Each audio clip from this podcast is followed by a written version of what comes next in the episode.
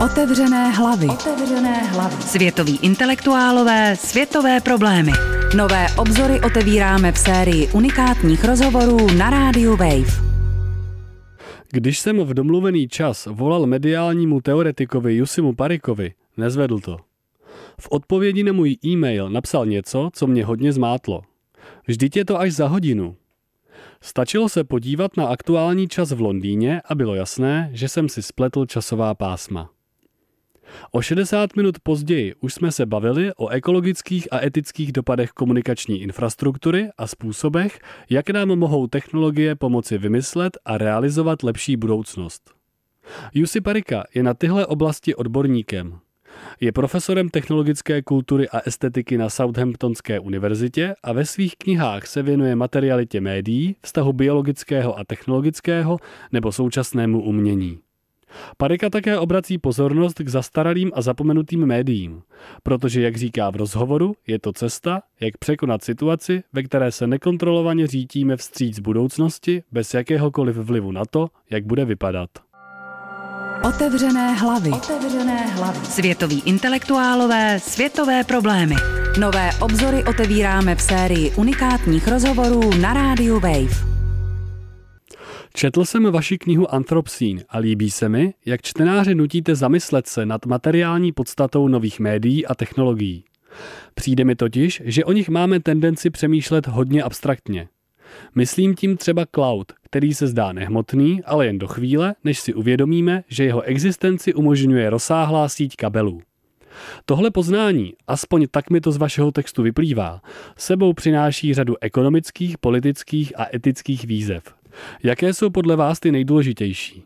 It's a really great question because it kind of uh, tackles already with assumptions of so what do media theorists do? To je opravdu skvělá otázka. Souvisí totiž s tím, co vlastně my, mediální teoretici, děláme. Podle tradičního pojetí mluvíme o tom, jak lidé komunikují, případně pomáháme komunikaci zlepšovat. Tyhle představy se ale zakládají na nesprávném předpokladu, že komunikační procesy jsou nehmotné. Internet tenhle dojem ještě zesílil. Je to přístup, který jsme si osvojili během uplynulých desetiletí vývoje počítačů a kybernetiky. Podle něj jsou informace něco, co prostě leží okolo. Trochu jako elektřina elektřina, neviditelná nemateriální věc. Tohle se snažím vyvrátit. Je potřeba pochopit, že mediální technologie jsou z podstaty hmotné. Nejen jako předměty, které máme na stole, počítače, mobily, ale také jako sítě komunikační infrastruktury. Když si tohle uvědomíme, najednou přestává být celosvětová internetová síť jen metaforou, protože ona je tou sítí doslova, kvůli kabelům, datovým centrům a vysílacím věžím. A tyhle zcela hmatatelné objekty konzumují nemalé množství energie a produkují velké množství tepla. Z toho vyplývá odpověď na vaši otázku. Když si připustíme materialitu informačních a komunikačních technologií, můžeme se na ně začít dívat z ekologického hlediska. To je důležitější o to víc, když je velká část naší ekonomiky poháněna manickou touhou po nových a nových elektronických hračkách. Taky si musíme uvědomit, že všechny mediální technologie musí na konci svého života někde skončit. Staré technologie většinou najdeme v muzeích, archivech, antikvárních kolekcích, jenže když se na celou věc začneme dívat z environmentálního hlediska, musíme se začít ptát, kde všechny naše staré smartfony, počítače, obrazovky a kabely končí? Kam mizí věci, které byly v novém technologickém cyklu nahrazeny ještě dokonalejšími? A rozhodně to není jen téma pro mediální teoretiky. Nárůst odpadu je významný ekologický problém. Evropská unie si ho začala uvědomovat před lety. Věnuje se mu řada nevládních organizací. Odpad se navíc často odváží mimo náš západní zrak na jich do Afriky, Pákistánu, Indie. Ukládání elektronického odpadu má i geografický a globalizační rozměr an environmental weight um, as well. Je tohle cílem oboru mediální geologie, o kterém jste napsal knihu? Zjistit, jak mediální technologie souvisí s planetárními procesy? Yes, it is. So the short book Anthropocene v zásadě ano. Na chvíli se vrátím ke své starší knize Anthropocene, kterou jste zmiňoval. Její název je slovní hříčka, která odkazuje k antropocénu, konceptu, který původně vymysleli geologové a od nich ho pak převzali další myslitelé, kritici, umělci. Antropocén označuje novou geologickou epochu ve vývoji Země, pro kterou je určující lidské působení na planetu. Čím dál víc je přijímána myšlenka, že i my, lidstvo, jsme ekologická a geologická síla, která měla měla a má na planetu masivní a vlastně nepříliš pozitivní vliv. Ona obscénost, kterou jsem k antropocénu v názvu své knihy přidal, má odkazovat k etickým otázkám, které to vyvolává. A na to jsem navázal geologii médií. Spojení geologie a médií samozřejmě řadě lidí zní divně. Nemají mediální teoretici mluvit o lidské komunikaci, politických kampaních a tak? Proč se najednou cpou do odvětví, které je skutečnou tvrdou vědou? Jenže já si myslím, že abychom byli schopni poznat současné formy technologické komunikace, musíme se dívat i mimo náš obor. Já jsem se zaměřil nejen na to, co média dělají, tedy že nám umožňují, pomáhají komunikovat, ale taky odkud přicházejí. Média jsou totiž složená ze zemských prvků, tvoří je nerosty, vzácné kovy, plasty.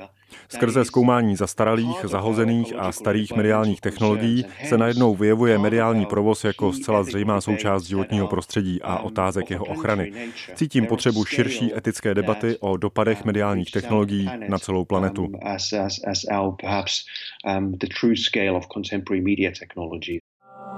Otevřené hlavy. Otevřené hlavy.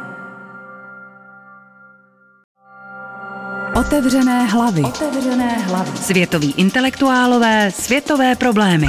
Nové obzory otevíráme v sérii unikátních rozhovorů na rádiu Wave. V několika rozhovorech jste se vymezil proti známé představě média jako extenze člověka od teoretika Marshalla McLuhana. Proč? Co vám na ní vadí? A jaký koncept médií nabízíte místo ní? Nechápejte mě špatně, já mám starého Marshalla rád, jeho místo je nezastupitelné. Pomohl mediální studia etablovat jako obor, který se věnuje způsobům, jakými se skrze média vztahujeme ke světu a jak ho cítíme. Jeho vliv byl zásadní, ale jak jste sám řekl, jednou z McLuhanových klíčových myšlenek byla představa média jako rozšíření možností člověka, jako způsobu sebezdokonalování. Mně to přijde skoro moc skromné. Napsal jsem knihu Insect Effect Media, hmyzí média, ve které tvrdím, že pro vývoj moderních komunikačních prostředků byly zásadní nejen lidé, ale i jiné bytosti, třeba hmyz. Všimněte si, že o současných technologiích často mluvíme jako o sítích, rojích, pavučinách. Pokud se podíváte na 100-150 let moderního technologického vývoje, najdete řadu momentů, kdy se myslitelé, inženýři nebo vědci v přírodě inspirovali. Vznikly tak technologie, které napodobují nejen člověka, ale i chování jiných živočichů. A tenhle hmyzí přírodní pohled je z části filozofická licence, ale taky trochu způsob, jak chápat robotiku, umělou inteligenci a umělý život. Musíme se vyvarovat svého velmi antropocentrického způsobu přemýšlení nad tím, co média skutečně jsou. Není to jen o nás, ale příběh, který se týká celé planety. Pokud Marshall McLuhan mluvil o extenzi člověka, já bych řekl, že média jsou extenzí světa. A v úplném důsledku nám umožňují pochopit, co to vlastně znamená být člověkem. To je zásadní zjištění. Jak vidíte roli technologií v současné společnosti? Typnul bych, že vaše pozice bude vzdálená optimismu Silicon Valley, ale vzhledem k vašemu zájmu třeba o novomediální umění, to nemůže být ani trudomyslný pesimismus. We can't afford to be pessimist. Facing a situation that is Vždycky říkám, že si nemůžeme dovolit být pesimisté. Tváří v tvář situaci, která je politicky, ekonomicky i ekologicky katastrofická, ve které je jak v USA, tak v Evropě na vzestupu pravicový fašismus, nelze být apokalyptický. My, akademici, umělci, intelektuálové, si musíme uvědomit, že tyhle problémy vždycky nejdřív zasáhnou ty nejchudší, lidi na globálním jihu, neprivilegované skupiny. A proto se musíme podílet na tom, abychom ty podmínky dneška obrátili a nabídli pozitivní alternativní představy budoucnosti. Samozřejmě nežijeme už v době, která je ukotvená v optimismu, jaký jsme pocitovali třeba v 90. letech nebo ještě na začátku tisíciletí. Nové technologie a inovace ze Silicon Valley zlepšují a zkvalitňují náš život jen pro velmi omezené elitní skupiny obyvatel. Optimismus byl nahrazen pochmurným realismem, který provází i vystřízlivění z toho, co s naším světem technologie doopravdy dělají. Jedním z takových momentů byla třeba odhalení Edwarda Snowdena, díky kterým jsme zjistili, jak moc nás tajné služby ve spolupráci s firmami ze Silicon Valley sledují. Jenže říct, že jsme ztraceni, je lehké, to jen opakujete zjevný fakt. Místo toho se doopravdy potřebujeme zamyslet nad možnými způsoby, jak ovlivnit svou budoucnost. Místo, abychom si klasicky kladli otázku, a co přijde dalšího, a mysleli tím technologické trendy, zamysleme se nad projekty, pomocí kterých budeme vymýšlet, co dalšího by mohlo být. Hledat způsoby, jak překonat kapitalistický systém založený na extrakci dat a dohledu. Je potřeba najít nejen cesty, jak si vůbec nějaký postkapitalistický svět představit, ale taky plán, jak se k němu dostat. Taková futurologie je mnohem zajímavější než pouhé předpovídání budoucích trendů.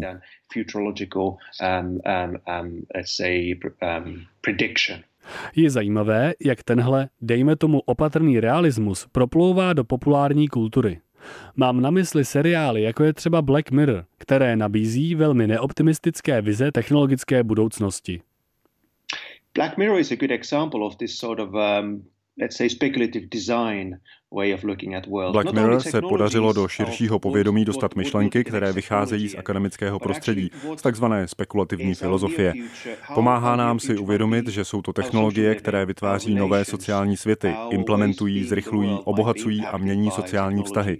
A když na tohle přistoupíme, otevírá se nám nový prostor možností, jak o budoucnosti přemýšlet a technologické proměny třeba i zvrátit. Black Mirror je skvělý seriál, který má velmi povedenou ponurou atmosféru, ale zároveň si myslím, že bychom měli jít ještě dál. Podívat se, co dalšího jiného se může v budoucnosti stát. Nezastupitelné byly v tomhle myšlenky dnes bohužel už zesnulého kritika Marka Fischera. Jeho ústřední teze zní, že žijeme v době kapitalistického realismu, ve kterém se zdá, že neexistuje žádná jiná budoucnost než tak kapitalistická a tudíž se s ní musíme smířit. Místo takové rezignace se podle mě musíme snažit pochopit, jakou roli technologie a technologická představivost mohou hrát v překonávání tohoto kapitalistického realismu a vymýšlet alternativní možnosti vývoje sociálního řádu, který bude rovnější a spravedlivější. Otevřené hlavy. Otevřené hlavy. Otevřené hlavy. Otevřené hlavy. Světoví intelektuálové, světové problémy. Nové obzory otevíráme v sérii unikátních rozhovorů na rádiu Wave.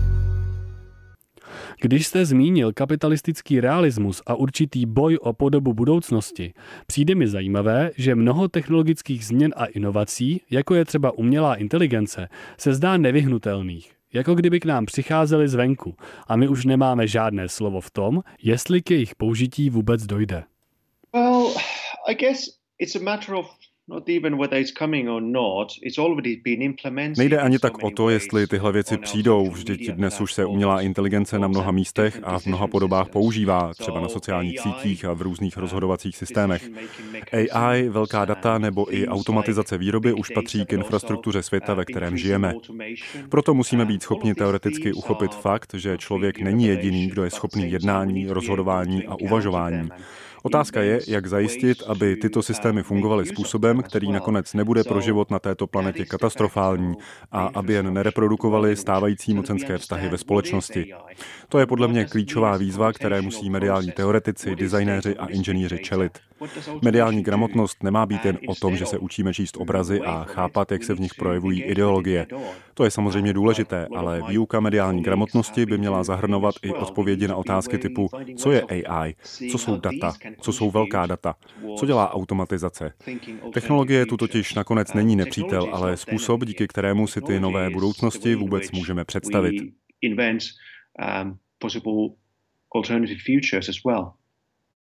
Pro magazín eFlux jste řekl, Měli bychom odmítnout prefabrikované diskuze, které vedou jasnou dělící čáru mezi digitálním a analogovým. Ta věta je stará dva roky. Platí pořád? Facing situation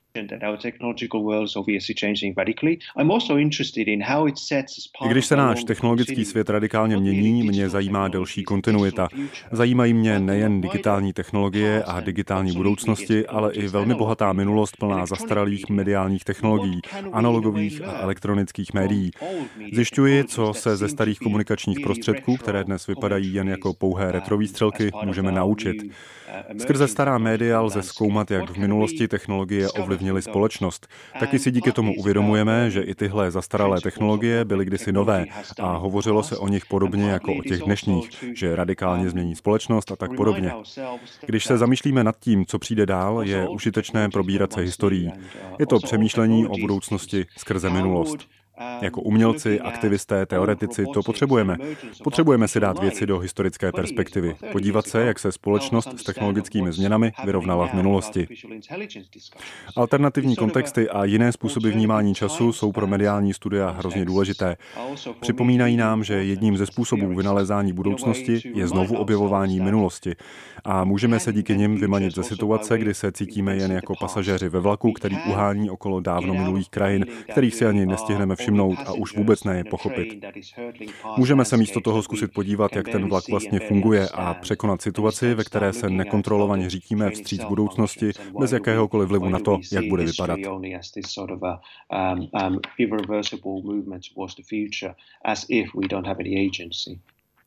Vidíte nějaký hlubší princip ve všudy přítomné retrománii? Myslím tím oblibu analogových fotografií, vinilových desek a tak podobně. Partly it is a generational thing. Partly it is sort of a now um, close to middle age um, je to řada důvodů a částečně je to generační věc. Střední konzumní třída skrze retro znovu objevuje svoji minulost, 70., 80. a 90. léta. A tomu se samozřejmě přizpůsobuje i marketing. Mě ale zajímá trochu něco jiného. Na staré technologie se musíme dívat kriticky. Vezměte si třeba kazetu. Měli bychom se ptát, jakou roli hrála kazetová kultura ve formování mezinárodní hudební kultury v Evropě, jak se na kazetové scéně projevoval aktivismus. Když budeme o starých médiích přemýšlet jinak, zkoumat jejich použití a skutečnou podstatu, můžeme se od nich hodně naučit. Retrománie je ale zajímavá i z pohledu kulturního dědictví. Jak se se svou mediální historií vyrovnáme? Jak si s takovým množstvím artefaktů poradí archivy a muzea? Jak zachovají schopnost staré formáty vůbec přehrát? Takže to není jen o nostalgii. Nostalgie je samozřejmě klíčová, je to takový skok časem do jiné doby, ale může v sobě mít i aktivistickou složku. Když se díváme do minulosti, taky se můžeme lecos dozvědět o principech fungování starých médií. Je například zajímavé, že je mnohem snaží otevřít a sledovat vchodu staré počítače než ty nové. Proto mi přijdou skvělé mediálně archeologické laboratoře, ve kterých se stará média nejen uchovávají, ale taky se s nimi pracuje a zkoumají se. To je dost odlišný přístup od prostého adorování minulosti, které nabízí herny s osmibitovými hrami a tak podobně. Um, besides just a nostalgic um, place where you uh, consume old 8-bit, 8-bit um, retro um, games or whatnot. Slyšeli jste rozhovor s mediálním teoretikem Jusim Parikou. Příští středu se můžete těšit na rozhovor s politologem Korim Robinem. Otevřené hlavy. Otevřené